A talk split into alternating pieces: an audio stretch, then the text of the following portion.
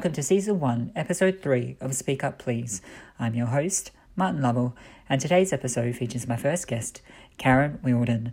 She's a music director for the Canberra Qwire, and this is her story. I hope you enjoy. So, when you're ready, Yep. uh, why don't we start from, say, pre coming out? So, what was your experience with that like? Uh, my experience about uh, before I came out, I guess the first thing is that I didn't really get an opportunity to come out. I was actually outed by an anonymous person who Oh, wrote okay. a letter to my parents. Yep. I was at the time in a Catholic youth group Okay. and and had started to realise that uh, maybe uh, my calling wasn't to become a nun. Mhm. Maybe there was something else going on. Yep. And um, yeah, before I got a chance to say anything, the week Yeah. after I moved out of home so that I could spend time with my very new first lesbian partner, Yep. my parents received an anonymous letter telling them that I was a lesbian and I was in a relationship with a much older woman. I was living in a known lesbian household. So Really? really, that was how I came out. Wow. So that's a pretty big statement. it Um, was uh, so- pretty hard. yeah. Yes. So how do you feel about uh, sort of, I guess, post coming out now? Do you feel like, you know, everything sort of fixed itself in the end? Um, well, funnily enough, I think the person that I had always suspected wrote the letter Mm. happened to be at the choir's High Court performance last year Oh, and um, came up to me after the performance with his wife and just stood there and cried. Really? and told me that he loved me. And I sort of went, maybe this is the full circle, and maybe what I thought. Uh, I, you know, I suspected for many years was actually the case, and I think for me that was certainly, um, it was the closing of a loop, the Yeah, tying of the ribbon around the box to say that um, I really can truly not have to worry or think about that anymore. But yeah. I wouldn't I wouldn't say that. Um, I think when I uh, you know the period that this happened, that was in the late eighties. Okay. Um, I I never really um, I just say I don't think I ever necessarily felt comfortable or, yeah. Sure. or felt like that. You know, I was really a, a very strong part of the community because my partner was much older than me, my first partner Okay. and she was very political and I was not. I was very much into sport. So I was All right. I was I was called by her friends the baby type dyke. So All right. you know, I didn't really didn't really ever get to fit in with that group and No. uh, never really fitted in with the the uh, the sporting people and so I guess I really found my home in the community when um, I Mhm. joined the choir in 1995 or end of Wow, yeah, 1994. So that was actually going to be my first question, but I think we just kind of delve straight into you know pre coming out, so that kind of thing. Um, so let's talk music. How long have you been involved with um, being in music and eventually becoming the music director for choir?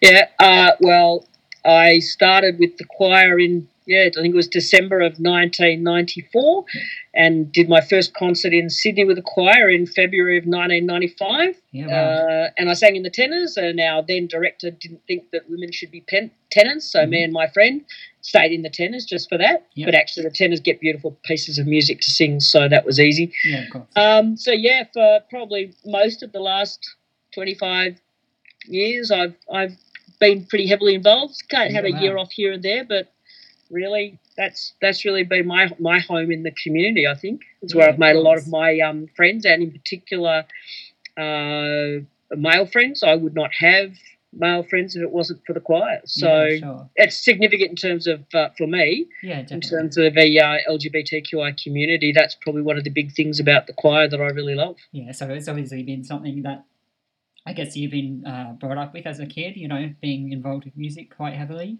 Oh yeah, both of my both of my grandmothers played piano, Oh wow. and uh, I used to sit there and listen to them when I would go there for sort of school holidays or a weekend visit. And my mother also played the piano, and being Oh, a good okay. little Catholic girl, Uh-huh. when you went to school in the primary schools, you would go to the nuns to be taught the piano. Yeah. So yes, true. it's been there for all my life. Yeah, wow. So that's good. Um, so the other thing I wanted to say is let's uh, do a little comparison. Do you feel there's a difference now, say 10 years ago before you came out in relation to the uh, community, or do you think it's improved? What do you feel could be different in terms of how it is now? Oh gosh, um, the community is so very very different to when I came out. Yeah. I think when um, well, well, I suppose like after I was outed, mm-hmm. um, I think that when you know in the late eighties, really it was the uh, lesbian community. That was when Tilly's first, you know, opened up and used to have its yeah. uh, private functions on a Friday night, which was basically women's drinks. Oh, okay. Um, and I guess the thing to for, to note is that um, I, I, had access to the history of the, the, the, Canberra community through my then second partner, which was sort of um, my first partner. We were only together for two and a half years. Yeah. But my second partner was a lot older than me, was 17 years older than me, and had been around in the Canberra community, gay and lesbian community in the 70s. Mm-hmm. And used to say that they would the, the men and women would spend a lot of time together and they'd, you know, get the tennis club, they'd play softball, yeah, they'd sure. do whatever. So like but by the time, social outings, that kind of thing. That's right, outings and stuff. And um, the uh, HIV AIDS um, crisis really changed that. So by the yeah. time I was in the community, um, meeting people and playing soccer for ANU, which was the lesbian club, so to speak. Yeah. Um, really there was a great separation. The, the, men and women, maybe there were some older, more private groups that mixed, but mm. there was not any really visible uh, gay and lesbian community. It was a gay community and it was a lesbian community. And yeah, sure. people would either be in book clubs or tennis clubs or bear clubs or you know lesbian feminist reading groups or whatever. Yeah, but of, um, there wasn't. Social, I wouldn't. I wouldn't say from my experience that there was a cohesive community in Canberra, mm-hmm. and probably my, as I said, when the choir, I mean, that choir started in 1993 and I was there pretty well after their first year. Yeah. That, that to me was when, um, from my perspective and my experience, the Canberra community started to come back together. Okay. And and I think that was, you know, a really significant thing for us. And I'm sure other people had different experiences. But as I said, mm. I wouldn't have met um, any gay men had mm. I not been in the choir. Okay. And then I've probably in the last, I don't know, five to 10 years you're asking about. Yep. This is again where the community is very, very different because when I came out, there wasn't transgender, a visible mm. transgender community. Sure. Um, there were small pockets of very political uh, lesbian separatist feminists who would call themselves queer, but it wasn't.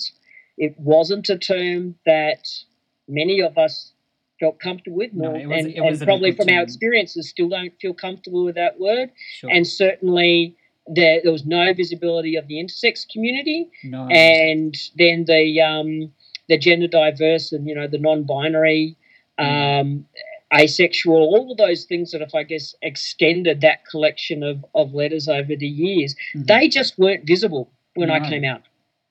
So, how do you feel?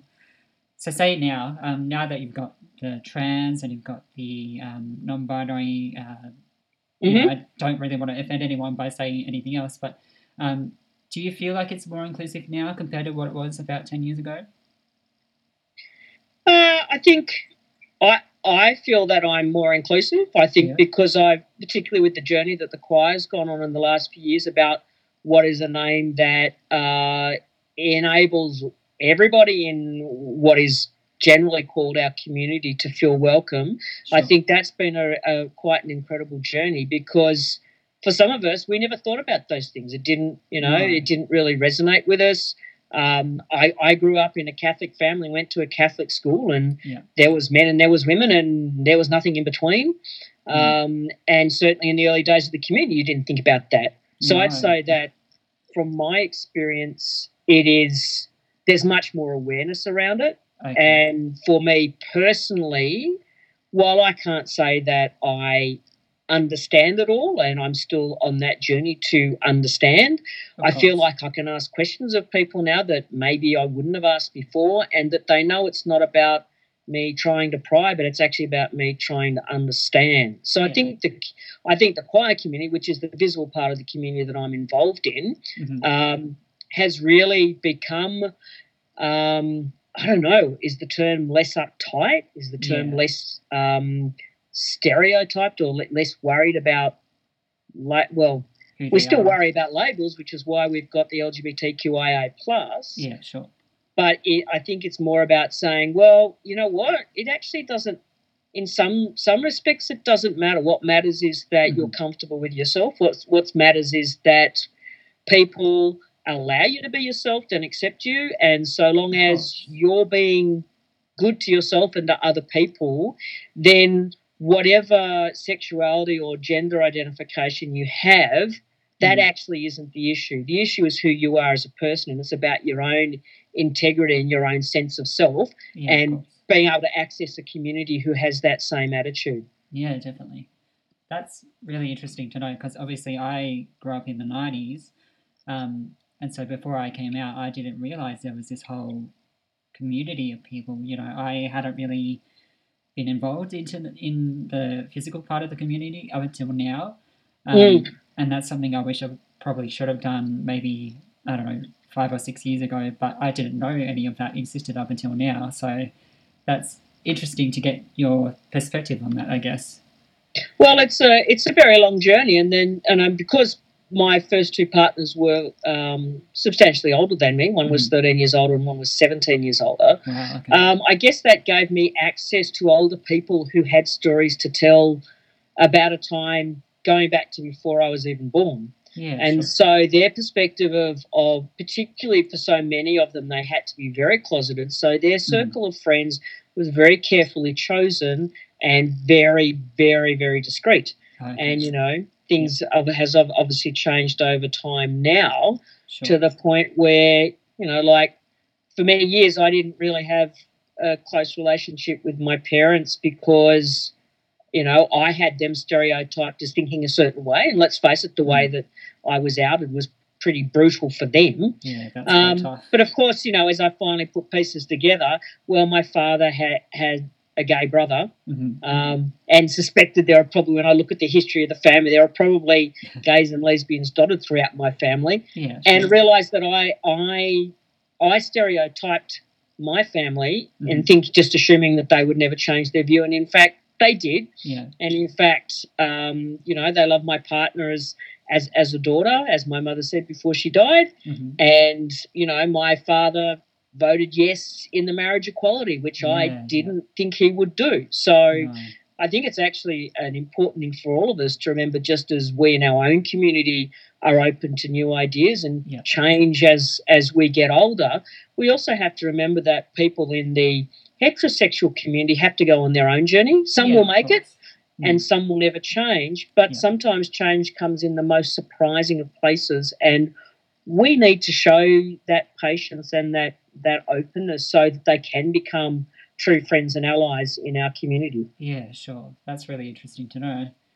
Um, so let's go back into the music. So you've been doing it for quite some time.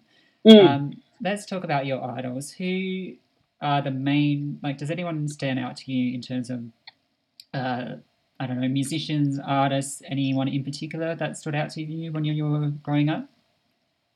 Oh well, funnily enough, because both of my um, grandmothers played piano, Mhm. my mother's mother was very creative with the piano and sort of liked to play uh, boogie woogie and jazz and all that sort of stuff. Okay. And so I used to go to her house and get out her seventy-eight records, and the same with Really? my other my dad's mum.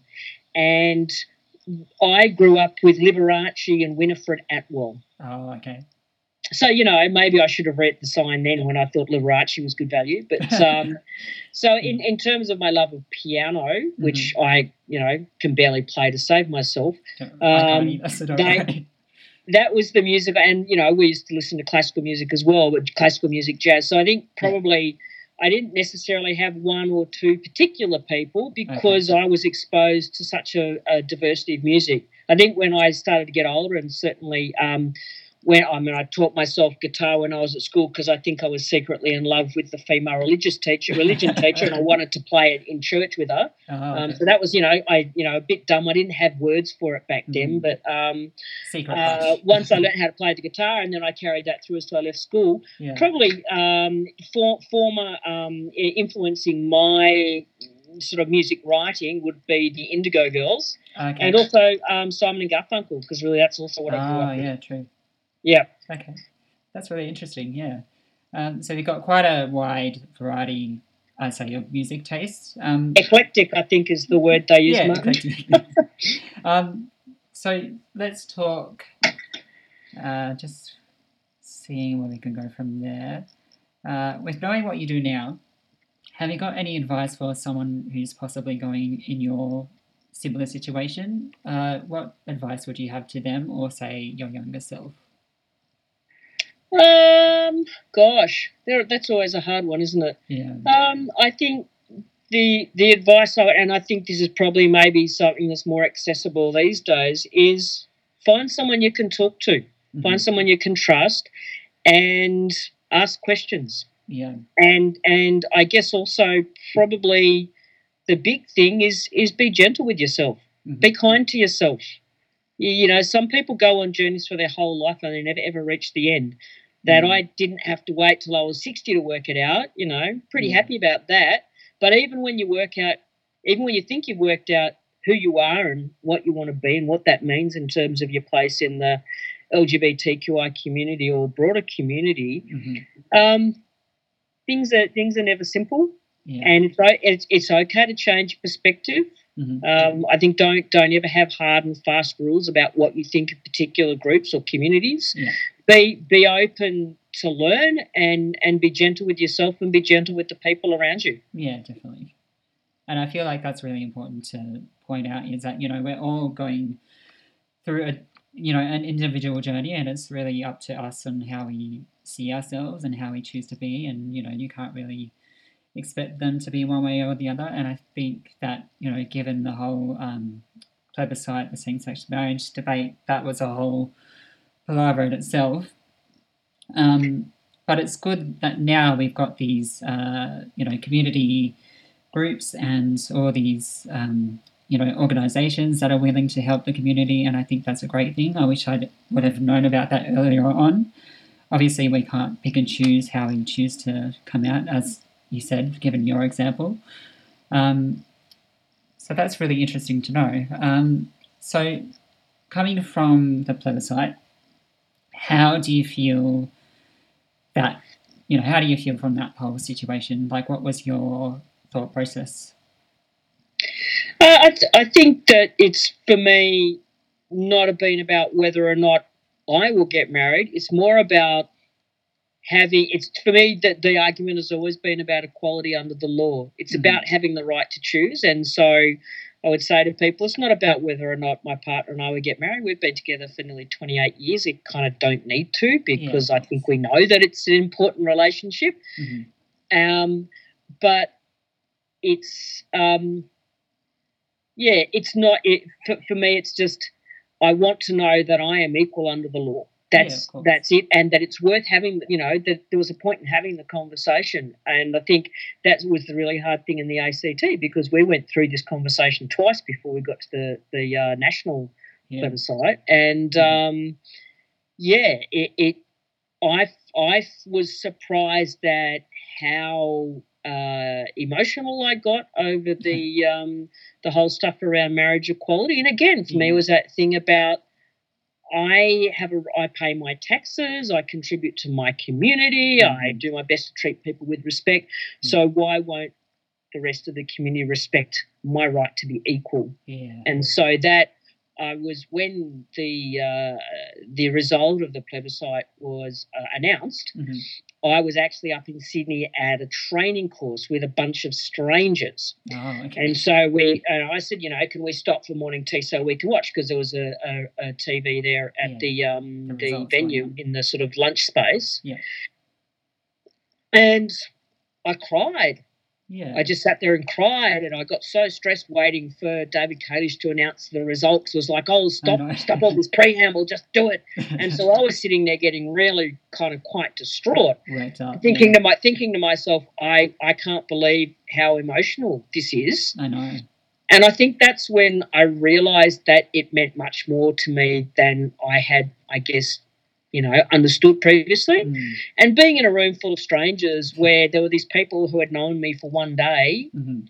were standing there, you know, hugging me and saying, This is great. Yeah. And then they all went off to the, you know, they all went off to the, the party in Sydney afterwards. And, and um, someone left a little post it note on my desk when we went back in saying, you know, I'm so happy for you. Oh. Now, get, getting that from strangers was was uh, really quite amazing. I mean, I was mm. quite jealous that I didn't get to go down to Lonsdale Street with everyone and party Yeah. into the small hours. My partner got dragged down by two straight friends going, You can't not go. And she Yeah. went, mm. Well, why would I? It's all right.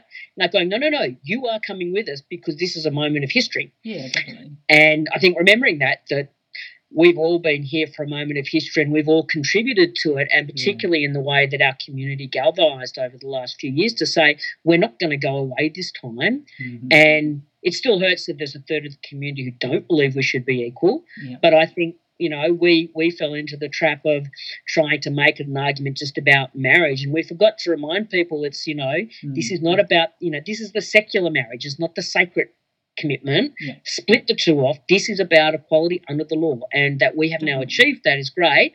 What we now have to do is spend some more time supporting the uh, transgender and intersex uh, parts of our community Mhm. who do not have anywhere near the same equality under the law that gay and lesbian people now have. And so now it's our turn, as I guess the bigger part of the community, to be working out what do we do to make sure that the fight for equality hasn't finished, that we keep going, and that we keep bringing the broader community with us on that journey. you know, supporting everyone else is, I think, part of Yep. the main thing. As you know, uh, as the LGBT community, um, like I've got a friend, for instance, uh, he's bisexual.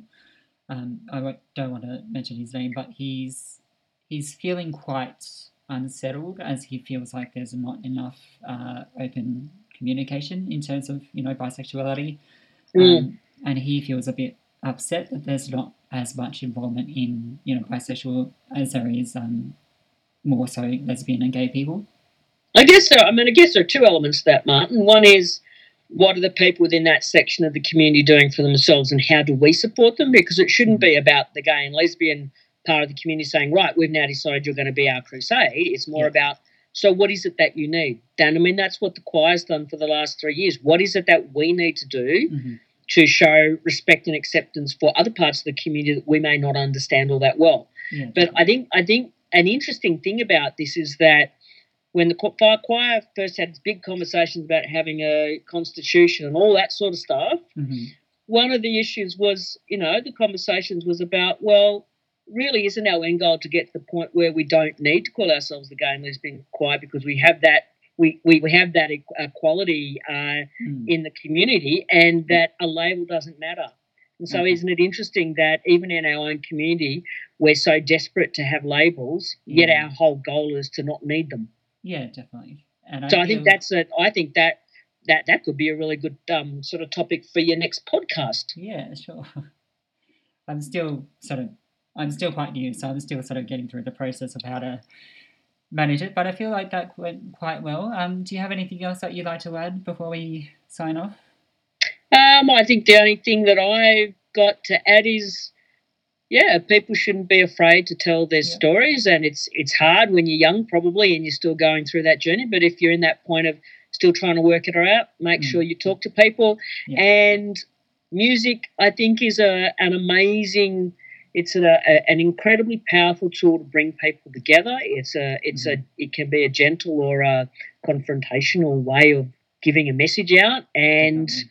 I think singing is good for the soul, and it has been a fundamental part of me being part of the Canberra LGBTQI community. So Yeah, sure. you know, get it, get find find your local LGBTQI choir and Yep. get in there. Yeah, well, I was going to say that's the reason why I joined uh, sort of towards the end of last year is because I just went through a phase of being quite uh, on my own and sort of, I wouldn't say isolated, I just kind of shut myself down because I was feeling quite bad about myself last year. Like my best friend moved to Melbourne. Um, I mean, I'm pretty much out of work for the last, I don't know, year and a bit. Um, so you know i was feeling quite a bit down about myself and i joined the choir because i love music and i'd like to be a singer eventually um, but i just haven't got that confidence you know to fully you know be a singer on my own yet so i'm working on that so um, yeah Well, I mean that's that's the great thing. Like I said, you know, you can just sit there and sing, and you don't necessarily have to talk to people until you feel more comfortable. But mm. um, you know, the choirs has has always had a very strong commitment to being supportive of of you know people from every part of the community, of every age, and of every political persuasion. And it's mm-hmm. a place where you can just be. And I think, you know, if everybody had a place in their lives, regardless of how they identify, where they could just be, mm-hmm. then maybe we'd have a happier world. Yeah, I mean that's a tricky one to. to... Oh, that's that's too big for this uh, podcast, I think, Martin. yeah. No. yeah. Well, that's a beautiful message, and I think that's a beautiful um, prospect to end on. So thank you so much for being on the podcast and taking time out of your day. I know you're really busy. Um, if people would like to uh, get in touch with you, where, they, where can they find you? Where can they find me? They can find me every Thursday at Lyneham High School as yep. we do choir rehearsal. Come yep, along. Okay. All right. Well, thank you so much, Karen. Uh, My pleasure. I'll edit this podcast and I'll let, I'll let you know when it's available to download. So thank you so much once again. Not a problem. You take care, Martin. Right, no bye bye. Thanks, Karen. Bye. Bye. So I'll leave this episode here. If you have any comments, questions, or constructive feedback, you can leave them directly at Speak Up Please Podcast on Instagram and through Facebook. Just search Speak Up Please Podcast. And if you would like to, you can leave a review directly on the Apple Podcasts app. Just search Speak Up Please Podcast, and I'll get back to you as soon as I can. Thank you so much for listening.